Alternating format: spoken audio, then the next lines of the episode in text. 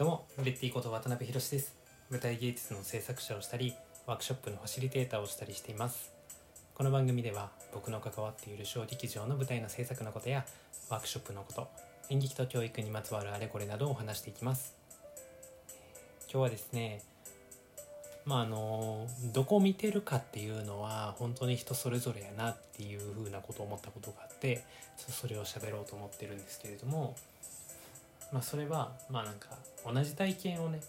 したとか同じものを見てるっていうものに対していやほんまに、まあ、例えばねオンラインの、えー、と何かねものを視聴とかしててですよしてですけどその中で何を見てるかとか何を感じてるかってみんな違うってもう当たり前じゃないですか。ね。でそれはもう当たり前であって人と同じものを見る必要も同じように感じなくてはいけないなんてことはまあないよねっていうことを、えー、ちょっと改めて思ったっていうところなんですけれどもっていうのはね、まあ、今日あの山口県のあのワイカムという施設山口県情報芸術センターっていうワイカムという施設でもうこれ6回目ですかね。6回目。あの未来の運動会という企画をされていて毎年ねこのゴールデンウィークのこの時期にされているんですけれども去年がちょうど本当にこの、えー、非常事態宣言緊急事態宣言のさなかになって急遽まあオンライン開催っていう形になって全面オンラインで運動会をやってみようっていうチャレンジの中で、えー、されたというイベントがあってでまあ今年も、えー、どうなるかなっていうところで、まあ、結果的にはまああのー、ほとんど、えーと、かなり人数を絞った形で、えその会場での、え参加する方っていうのとあとオンライン参加っていう方がいてで運動会の様子は YouTube ライブで見れるっていう形だったんですね。で、えー、僕自身はその、まあ、運動会に申し込みはしてなくて、まあ、その YouTube ライブで、えー、当日見るっていうのをしていたんですけれどもやっぱりねその運動会の様子を見に来る人その YouTube ライブも多分ね常時80人ぐらいが平均して見てたんですけど何見てるんやろうって思うとやっぱり運動会どんな競技生まれたんやろうとかって見てる人もいるやろうしあこれね未来の運動会についての説明がいりますよね。あのね未来の運動会っていうのはあの今えーと、運動会ってイメージありますよねこういう玉入れがあるとか綱引きがあるとか、まあ、リレーがあるとかあると思うんですけど、まあ、そういうものではないオリジナルの運動会未来にちょっとこんな運動会あったらおもろいんちゃうっていうような競技を作るっていうまずワークショップがあるんですよ。これスポーツハッカソンっていうんですけれども実際にね運動会で行われる競技これはね点数を競ったり勝ち負けを競ったりするものじゃなくてもいいんですラジオ体操とかね応援合戦とかあるじゃないですか運動会ってなんかそういう点数のつかない競技みたいなものもうそんなもう OK みたいな感じでとにかく運動会の、えー、もの運動会の種目スポーツは作れるっていう合言葉でまあ、作るっていうのがまずあるんですよ。でそれをねもう1日とか2日でガーって作ってでそれを作ったもう勢いそのままにその作った翌日に運動会のイベントに組み込んじゃって運動会開催しちゃうっていうもんなんですよ。誰しもが初めてプレイする競技をそこでもう思いきなりやってみるっていうね、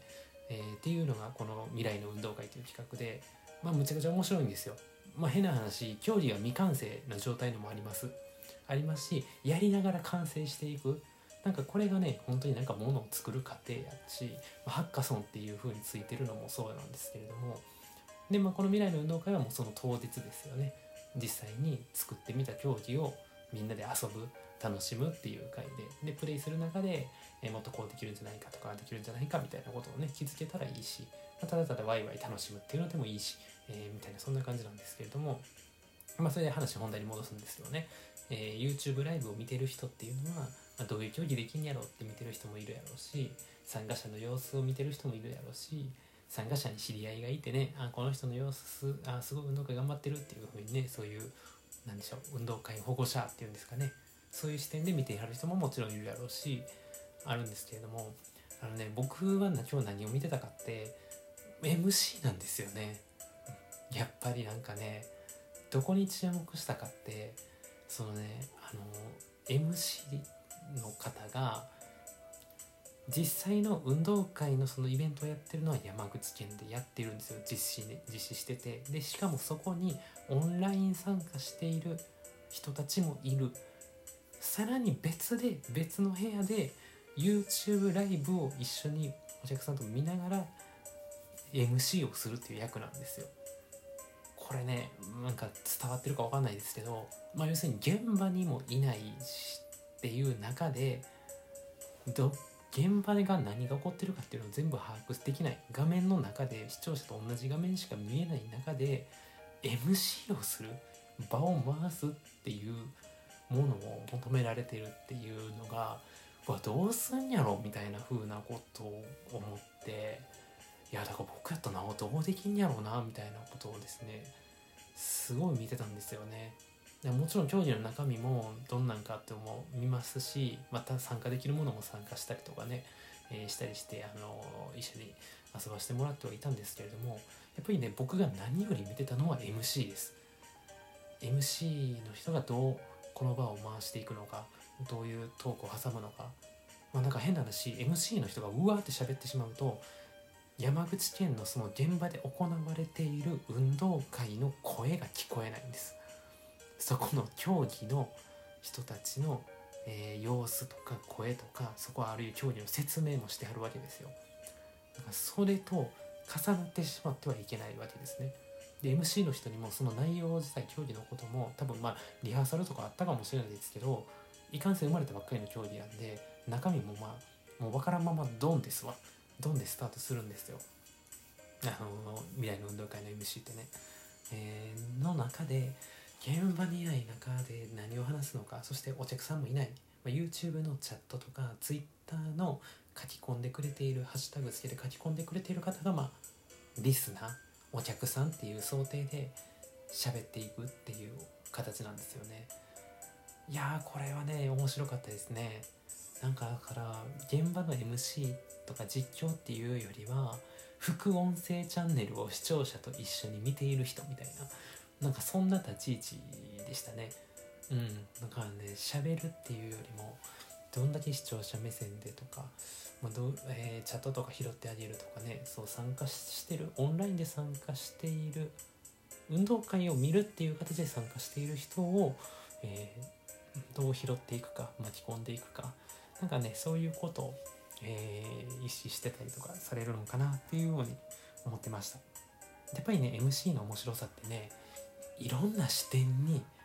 立っていろんな視点の立場の人の声を拾う声を上げる、えー、言う、えー、っていうね本当にねいろんな立場の状況の人の、えー、立場に立って喋るっていうのがねこの運動会 MC の面白さやし難しさやしなんか醍醐味やなと思っててそれはねもうめっちゃファシリテーションと通じるなって思うんですよワークショップのファシリテーションと。だからねほんまに面白いですね。し僕もまだまだその力をね磨いていきたいなと思って今日はねもうすごい勉強するつもりで、え、そこを見てましたこんなに MC をずっと追ってたっていう人はあの80人の中でそんなにいてなかったんちゃうかと、思うぐらいに僕はもう MC に、え、かぶりつきで見てたっていう感じですねまあだから同じ体験してて同じものを見てても多分見てるものって人それぞれで違うしそれでいいし何を感じてるかとか、まあ、そんなものはねもうみんな違って全然いいんじゃないかとえー、いうことですね。まあ、それをなんか改めて思ったというお話でした。はい。ということで今日はここで終わりたいと思います。最後まで聞いていただいた皆様、本当にありがとうございました。ではまた。